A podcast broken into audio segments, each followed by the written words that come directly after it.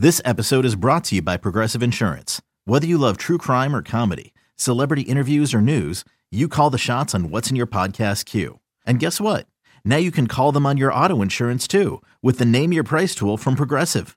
It works just the way it sounds. You tell Progressive how much you want to pay for car insurance, and they'll show you coverage options that fit your budget. Get your quote today at progressive.com to join the over 28 million drivers who trust Progressive. Progressive Casualty Insurance Company and Affiliates.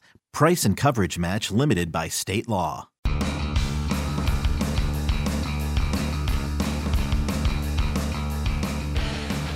Hey, everybody, welcome into another Pipeline podcast. Tim McMaster here, along with MLB Pipeline's Jim Callis and Jonathan Mayo. Lots to get to on the podcast this week. We're going to look ahead to the top 30 list, every club's top 30 prospects. Those will be coming out in a couple of weeks.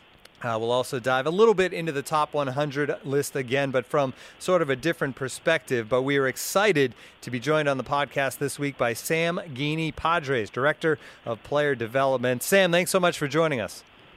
Thanks for having me, Tim, and uh, happy to be here with you and Jim and Jonathan to talk about some of our kids.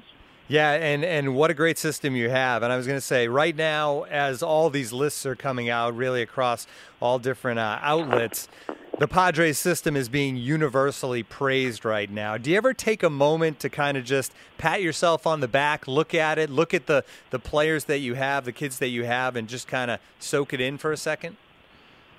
Try not to. Obviously, I mean, I think uh, especially as as you know when when these lists start kind of uh, coming out on the uh, on the various platforms at this time of the year, as you would imagine, we are very much uh, in full on prep for uh, spring training and our our prospect mini camp and uh, the 2018 season in general. So while we may uh, you know kind of see them in passing, um, usually we have plenty of things to kind of distract ourselves from uh, any praise at this point. Sam, how much do the, the players feed off of that? Not necessarily the, the the fact of where the farm system is getting ranked or where prospects are getting ranked, but how much when you guys have as much talent flowing through the system, do you think the players feed off of it and the players are aware that hey, we might have something pretty special in the near future with all the talent that's coming through the system? I think it's. I would imagine it's probably a different uh, experience for these kids coming up in the minor leagues now than it was five, ten, fifteen years ago. As, as I know, you guys have been covering prospects for uh, you know well over a decade, a couple decades in certain cases, and um, you know I think probably the experience of being a young, um, well-regarded player, or you know well-regarded farm system is probably different for some of these kids. Um, I think uh, you know internally, I think it, it does create some good competition amongst uh, amongst the players because they're uh, kind of their peers, you know, are it's kind of a it creates some good competitive juices flowing amongst our kids. Um, but I think it also, you know, if anything, it, you know, there are times when maybe it can be a good challenge to, you know, hey, is this real or is this is this something that is rightly earned, and, and kind of use it as a, uh, a motivating force amongst amongst the kids, amongst our staff, or amongst our players, because um, you know, it's one thing for you know nice things to be written about an organization, about individual players, but ultimately, uh, you know, we're a long way, I think, from where we want to be as an organization, both at the, the minor league and the major league side. So it's uh, the accolades are nice, but uh, it's uh, perhaps you know just a step in uh, in where we are at as an organization.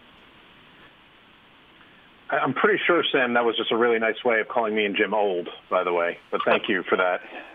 Um, Myself as well. uh, you know, I wanted to ask you just ter- a little bit about you know the sort of the the, the process and, and the change that the organization has gone. You know, when AJ Preller first came in, uh, he kind of tried to go all in uh, to put a winning team the major league level on the field. That didn't work, uh, obviously, up to his expectations. I think what's been so amazing is how quickly the reset button has switched to you know to go from uh, you know reset, rebuild uh, to having young guys funnel up to the big leagues to make the team kind of fun and competitive to being on the brink of being a really competitive team with this huge wave of, of talent coming. I was wondering just from from your vantage point, just have you uh, you know marveled at all just knowing there's still work to be done and all that that uh, you've been able to flip things around in such a, a quick way?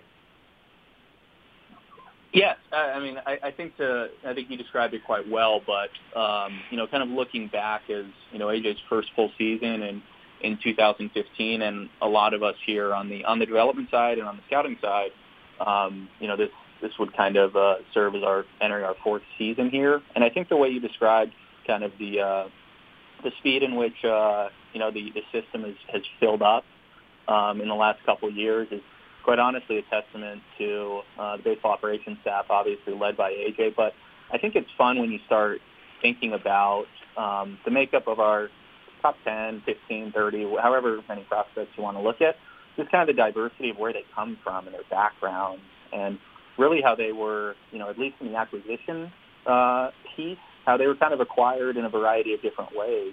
I mean, if you look at um, you know, whether it's a professional scouting department that's led by Pete Young, and you obviously look at, you know, Fernando Tatis, and, you know, then the trade that we consummated a couple of years ago. Um, you look at, you know, the amateur draft, staff headed by Mark Conner, and whether it's Mackenzie Gore, Cal Quantrill, that group, as well as now you're starting to see a lot of our young international players, whether it's, you know, a lot of the hard work that Chris Kemp and his international department put together. So I think, um, it, it's really cool to kind of see, you know, at least how that group was assembled and kind of how the, all the various various ways in which you can acquire and scout and, and get players into your system. How it's, it's really been a credit to everyone in the organization. And as you guys kind of asked about kind of the timeline, what is um, what is interesting this year and what is going to be fun um, and it is unique is, you know, we're not there yet, but you know, starting with this major league camp, we are going to get to see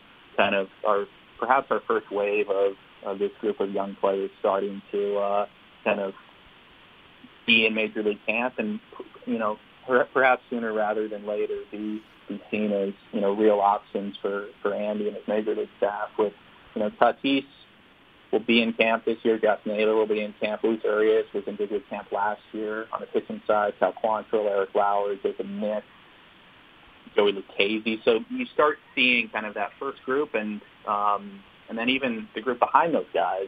Um, though you know we can even start talking about a little as well. But um, you know, almost to go back a little to your first question is um, you know kind of to you know something about kind of appreciating and enjoying it. I will say for all of us on the development side, um, I think we do all have an awareness of what a special group of talent has been assembled, and uh, with that kind of what responsibility comes with uh, doing the absolute best to develop those guys. Because we are looking at what perhaps could be a uh, you know kind of a group of players that you don't get a you don't get a chance to work with too many times in a baseball career.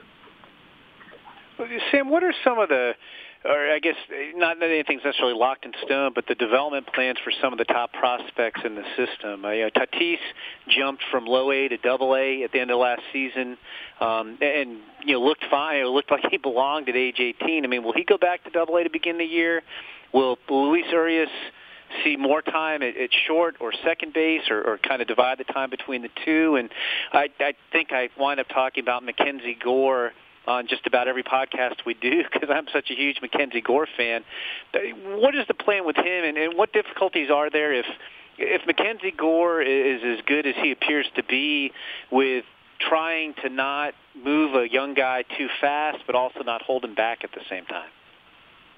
No, those are all great, great questions, and obviously nothing that is uh, set in stone as we kind of sit here on you know in early February. But um, you know, kind of those three guys in particular. I mean, I had a chance to see a fair amount of Fernando. Um, I saw, I think I saw his first game last year in Double A, and then saw them on that playoff run in, in San Antonio. And um, I think it's a very good question. You know, I, I my my instinct was is, is kind of as, as you alluded to, Jim, was that it uh, the level that he was at, where he finished the year in Double A, and then obviously had a nice stint in the Dominican Winter League. Was that it was a it was a nice blend of uh, kind of challenging him and also, um, you know, a level that we could definitely see him having some success. So I think with all of our guys, that's, that's kind of, you always hope to move them as aggressively as you can while, you know, laying some foundation for them to have some success. Um, and obviously you made a very strong impression at that level. Um, and as I, as I alluded to, it definitely seemed to, uh, it looked right with him out on the field playing at the double A level at 18 years old. Um, with Luis, um, obviously, a year ago, as I mentioned, you know, entering his first big league camp and kind of exposed him a little at shortstop and had a chance to play there a lot throughout the season. Um, got a lot more comfortable, I would say, towards the second half of the season, and then obviously we promoted Javier Guerra, and then uh, Fernando Tatis ended up there towards the end of the season. Um, you know, I think I think Luis made tremendous strides, and I think that that's going to be something that we're going to continue to expose him to, um, kind of both of those those positions on both sides of second base as we go forward. And lastly, with Mackenzie, um, you know, I, I think you very much raise a, a point that's, that's in our mind as far as the best way to develop uh, such a young talent like Mackenzie, who's uh, you know, it's such a strong impression on us uh, in the less than a year we've had him. Um, I think you very much hit it in that we need to be cognizant of uh, you know crafting a plan for him that just as I said with Fernando that challenges him um, and also prepares him hopefully for a really really long successful career with the Padres. Um, you know I think the everyone has made a lot of about uh, Mackenzie's kind of his aptitude, his emotional maturity, and all of those things, as well as his physical skills. But um, you know, he's actually he's thrown a fair amount uh, in a very positive way. So I think as as we look forward, um, you know, between his high school season last year and what we were able to um, put on for after he signed with us, there's actually a pretty good base going into this year. It's, it's not obviously the uh, the rigors of professional baseball will present challenges, but um, definitely think that Mackenzie is going to be in a position because of the offseason he's had, as well as kind of how much he's thrown in the past to um, to hopefully move as quickly as his talent will allow him to. Uh, Sam, I wanted to ask specifically about Cal Quantrill. Just, uh, you know, I think if uh, someone had told you that he'd finish his first full season in Double A, uh, given how little he had pitched over the previous couple of years, I'm sure you would have signed on the dotted line. Now, I know, knowing him as well as you do now, it maybe it wasn't that big of a surprise, but how pleased uh, are you guys with the progress that he made, how well he threw, given that it was, you know, his, his first full year of, of pro ball and, and really his first full year of pitching since what, like 2015, 2014? I mean, it, it had been a while since he'd amassed any amount of innings, so I have to imagine that uh, you have to be happy and, and excited to see what comes next for him as an encore. Definitely, I, I think you you nailed it. I mean, for a guy who missed you know, basically all of 15. I think he, he threw a little at the start of that season, then had the surgery. Um, you know, I think the the goals were probably a little different with Cal in, in his first full season. I think in 2016, after we drafted him, I think uh, we threw about 35 innings and, and definitely felt good. And I think the main thing was, you know, getting him uh, not in a negative way, but just getting him through that, making sure he felt great from a health standpoint, so that he was prepared for that first full season. Um, but even even going back to 2016, did some things that you know obviously um, you know reflect why he's so highly regarded. He threw a ton of strikes, he missed a lot of bats, and um, that that carried over this year. And um, you know, I took to baseball. I think we you know just as you guys know, it's it's a very intriguing arsenal with a, a fastball that's gotten better and better over the last couple of years. A really really good changeup and the two breaking balls that he can use. And I think uh, you know, I think one of the most impressive things about Cal is the competitor that he is and, and the desire and the want. And as we, I think as we start thinking about hopefully the, uh, what the makeup of a, a really good Padres major league club is in here a couple of years ago, or is here in the next few years. Um, I think Cal's competitiveness and as well as his talent um, give him a really, really good chance to be part of that. And you know, he's a kind of as a testament to that. He's had a tremendous off season. He spent all of his off season there in San Diego working out. He gained weight um, to really build off of what was a very successful first season. And um, I, I know he's looking forward to 2018 as we are with him. Uh, Sam, I wanted to ask you a little bit about how you kind of got your start in baseball, and I think some people have heard the story, maybe some don't. But I think you were you were still a teenager, right, when you started CalLeaguers.com which was probably what 15 years ago or so. But when you started that, did you ever envision that leading you to to where you are today, and and just you know how many doors did that open for you? I guess just by being at the park so much and and interacting with scouts. It, it definitely, it's a uh, obviously it can be a little secret to kind of reflect that long ago, but um, kind of I, I think as as everyone kind of gets finds their own unique way into baseball. It was actually it was the early 2000s, and uh, I was quite young at the time. It was 2004 and 2005, and um, you know just how we were talking about how the prospect uh, internet landscape was probably a little different back then. There there wasn't really anyone. Um, it's a much more commonplace thing I think now. There's a lot. There's a lot of you know young guys and young ladies who are trying to get into the game who will go out and kind of do some first-hand scouting, so to speak. It was a little more unique. Obviously, um, Baseball America at the time was, was very much the authority and kind of the only one who was really uh, kind of uh, reflecting the opinions of what was being seen out at the ballpark, et cetera. So, um, yeah, it, it was it was kind of a unique idea, unique way in. I I worked with the uh, excuse me, I did that for two years, and as you said, I was just at the ballpark. I kind of uh, knew I wanted to work in baseball, and um, had a natural interest in evaluation and scouting and kind of swooped through some people that are still very much a part of my life and you know a couple people that I met early on in those at some of those Cal League ballparks back in the early 2000s are guys that I've stayed very close with. A couple of them I actually still have the opportunity to work with even though this is the, the second club I've worked for. And uh, it led to an internship with the Oakland Athletics and I spent about nine years working there um, in amateur, professional, and international scouting, and um, didn't necessarily think that you know envision doing my my current role probably you know 13, 14 years ago when I was starting. Um, but I I love the game and uh, was all have always been very indebted to people who have helped me along the way and kind of how open everyone has been to um, passing along knowledge and helping me as I've started my own career. That's great stuff, Sam, and, and neat to hear that perspective of you coming up that way. Uh, thanks so much for joining us. Uh, good luck at spring training. I know you guys are set to hit the ground running here. Thank you, Tim. Thanks, Jim and John, and look forward to seeing you guys out there. Yeah, thanks, Sam. All right, that was Sam Geaney, Padres Director of Player Development. And Jim, I'm glad you asked him that last question. What a fascinating way to get into it, just kind of starting off on his own.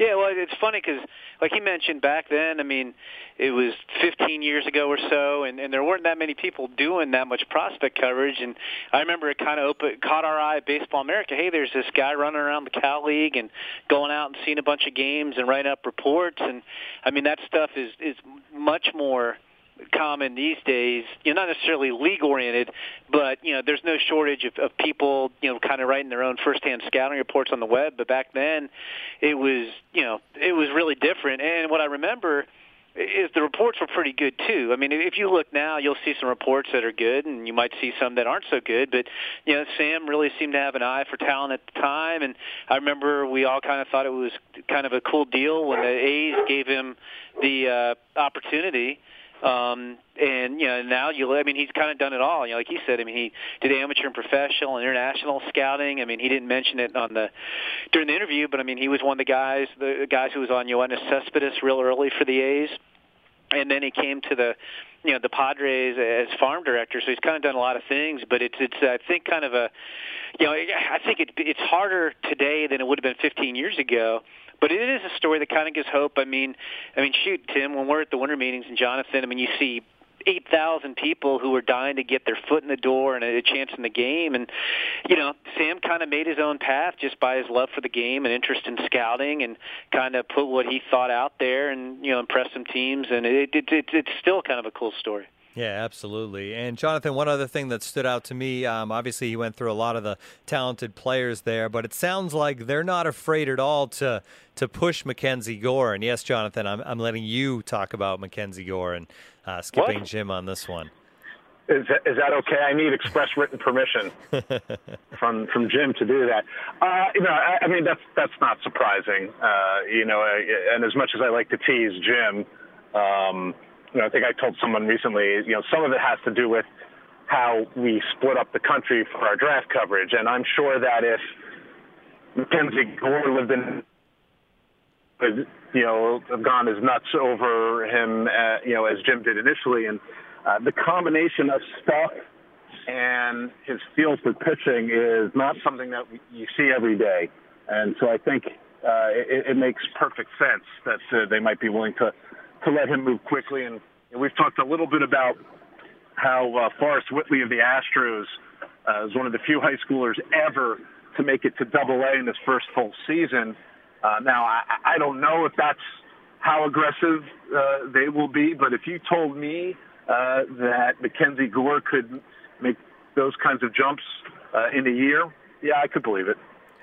All right, before we move on with the rest of the podcast, we want to take a moment to tell you about the Cut4cast. The Cut4cast is the podcast from the staff of MLB.com's Cut4 section, which focuses on the lighter side of baseball. If you've made it this far into our podcast, we really think you'll enjoy that one as well.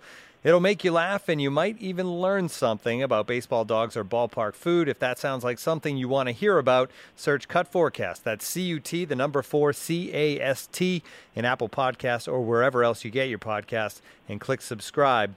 Now, on with our podcast. And um, that the top 30 lists are going to be coming out in a couple of weeks, and you guys will start division by division before getting into. Um, specific teams as you go through the list. Um, but to, to get people ready for that a little bit, um, just wanted to touch on one topic, and that is a guy that's not currently on the top 30s.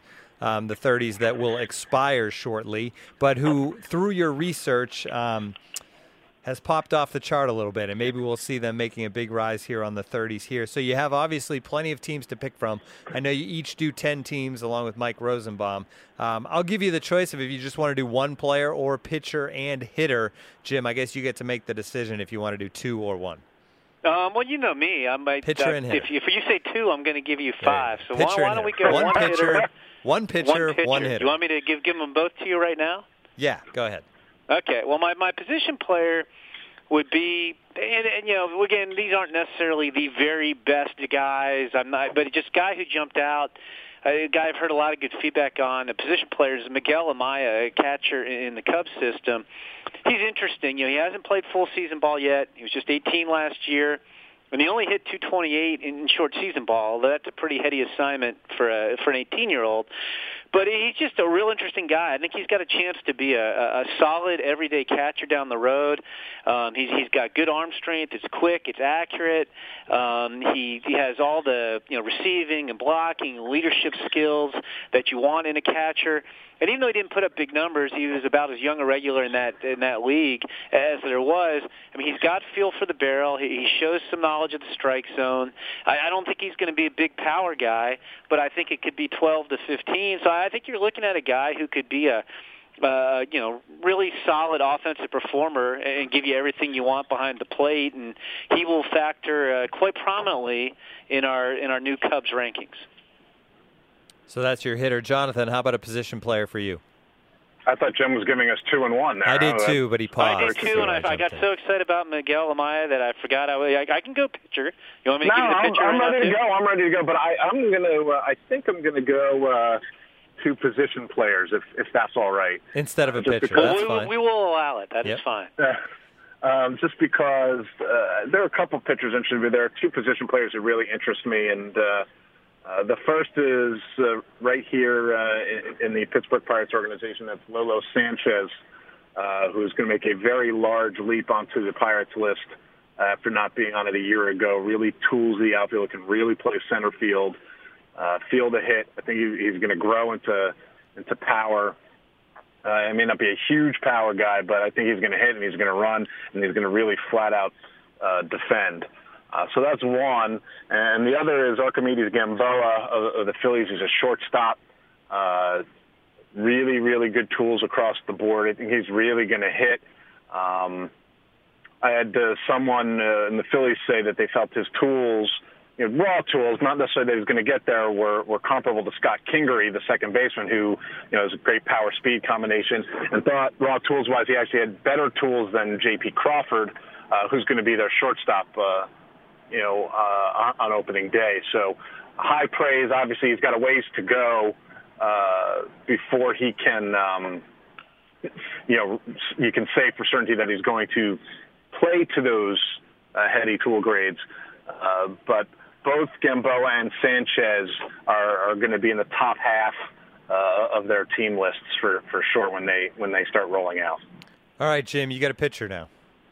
Yeah, I'll throw in a pigeon. It's interesting because I've been working on our, our Giants prospect list, and I think this guy is on the top three right now. The, the first guy I'm going to mention, but Shaun Anderson, who they got in the Eduardo Nunez trade from the Red Sox, was part. It seems like we always talk about these ridiculous Florida Gators pitching staffs, and you know the the Gators pitching staff back in, in 2016 you know, is probably going to wind up producing five first-round picks, and it might be as many as eight guys who wind up being starting pitchers in the big leagues.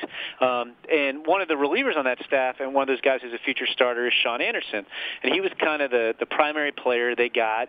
Uh, from the Red Sox and Eduardo Nunez trade, and I think he's one of the Giants' best prospects.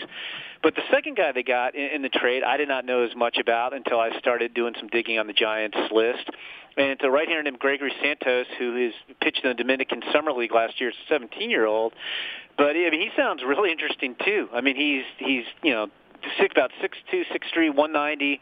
But I mean the fastball's up to ninety eight. You know he can sit kind of ninety three, ninety six. It's downhill. He's got a, a big time curveball that has a chance to maybe be a plus pitch down the road. The changeup is in progress, but he's got feel for a changeup and uh, you know it, it's he could be. I mean, you could we could look back on that trade, and that trade helped the Red Sox too. I don't know if the Red Sox make the playoffs without without Nunez, but the Giants may have gotten two valuable big league pitchers out of that trade, and neither Anderson nor nor Santos was much of a, a household name in, in prospect circles at the time. Sometimes we get great topics from the mailbags that you guys do each week, and that's this one that we're going to come up with. Jonathan has answered it in the mailbag or will shortly. Um, but the question is you need to put your manager caps on, both of you. You need to pick a five man starting rotation that you're ready to go and head into the 2018 season with at the major league level, and it has to be all rookies. So prospects, rookies that are going to be ready to go here in 2018 at some point, so you can take that um, ETA into account when coming up with the list. But we need five starters, and we're going to go with it. And uh, Jonathan, it's your it's your question, so I'll start with you. Yeah, and you know the the person who submitted the question said, you know, top 100 or non-top 100. Uh, I think that you know the the pitching crop is so deep uh, that uh, I, I didn't have to stray off of the top 100. Um, so who I ended up going with, and there are a lot of extras, but I ended up with uh, Shohei Ohtani. I mean, how could I not take the number one prospect, uh, you know, as part of this staff? Uh, Luis Gohara, the well, lefty wait, you don't get Braves. To pick, you don't get to pick all five guys before I pick, do you? We didn't say we were doing a draft. Yeah, it's not a draft, Jim. Oh. I thought we were drafting. Come no, on. No, okay, no, I'm sorry. I apologize. I, was ready like to to draft, draft, but go ahead. I'm sorry. Jim. I think that's going to take too long, but I'm yeah, going we're to not, keep going. We're not drafting. Um, go ahead. Uh, it's fine if we have a lot the, the same guys. By the way, it, it's yep. just, just a, was a one a fun exercise. So Ohtani, Luis Gohara, uh, Brent Honeywell, uh, the right-hander from the Rays, Walker Buehler of the Dodgers, and then my number five starter is Alex Reyes, uh, just because you know we need to go easy on the guy coming back from Tommy John surgery. I like it. That's a good list. Uh, Jim, you're up, and I know uh, a little bit on the spot, but go ahead. Yeah, I, I mean, I would take Ohtani, although I actually think, given a little bit of question about Ohtani's elbow and also just a difference in control and command, it wouldn't shock me if Brent Honeywell winds up posting a lower ERA. I think those were both good picks. Walker Buehler would be another guy I would take, although I don't know how much of an opportunity he's going to get. Not right. that that's the basis of the question. I don't know if he's going to start much for the Dodgers because they're loaded. Um, I would also gamble on, or not gamble, but take Alex Reyes and the big stuff coming back from Tommy John surgery. I think he'll be he'll be fine. The the one guy I might quibble with a little bit is with Gohara, just because I don't know if the the I mean the stuff's obviously very good. The the control and command aren't necessarily as refined. I might be tempted to go with like a Jack Flaherty as my number five starter, as a guy who I felt like might live in the strike zone a little bit more. All right, nice. All right, we got one more thing to cover with you guys when you look ahead to 2018 because spring training is. Uh, it's really right around the corner. You guys will be hitting the road soon. And that is prospects that you're most excited to see in their full season debuts. Um, some one of those guys we've mentioned already on this podcast. Not sure if you'll go with him, but but certainly a possibility. Um, again, let's do one pitcher and one hitter. Jim, go ahead. Well, do am I picking both of them here at the same yeah, time? Yeah, do both this time. Okay. I will. I will pay better attention and and read the emails better about when we're drafting and when we're just seeing guys. But anyway, I mean, you know, my pitcher's got to be Mackenzie Gore. Uh, I, I joke sure. with everybody I talk with with the Padres that I like Mackenzie more. I'm the biggest Mackenzie Gore fan more than them, and they always laugh. Say I don't know if that's possible, but no. I mean, like Jonathan said, I mean, I don't think they'll necessarily push him like the Astros did with Whitley last year, and, and the Astros didn't even intend to do that. He just was so ridiculously good they could hold him back. I mean, I, I still think there's a real possibility that Forrest Whitley's pitching for Houston in the postseason this year if they need him.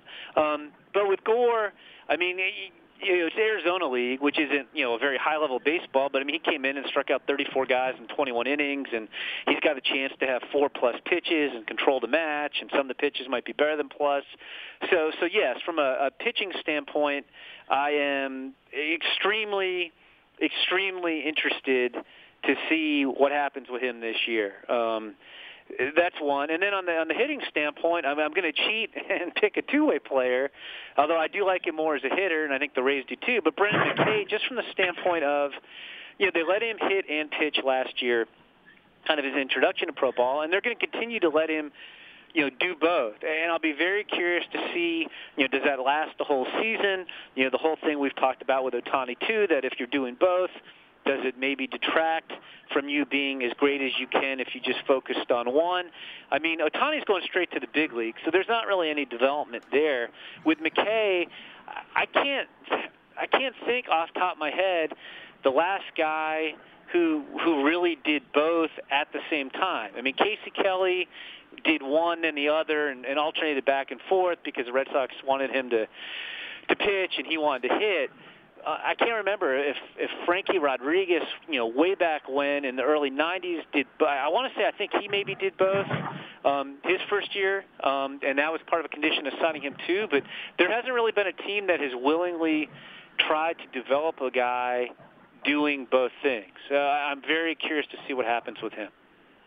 All right, Jonathan.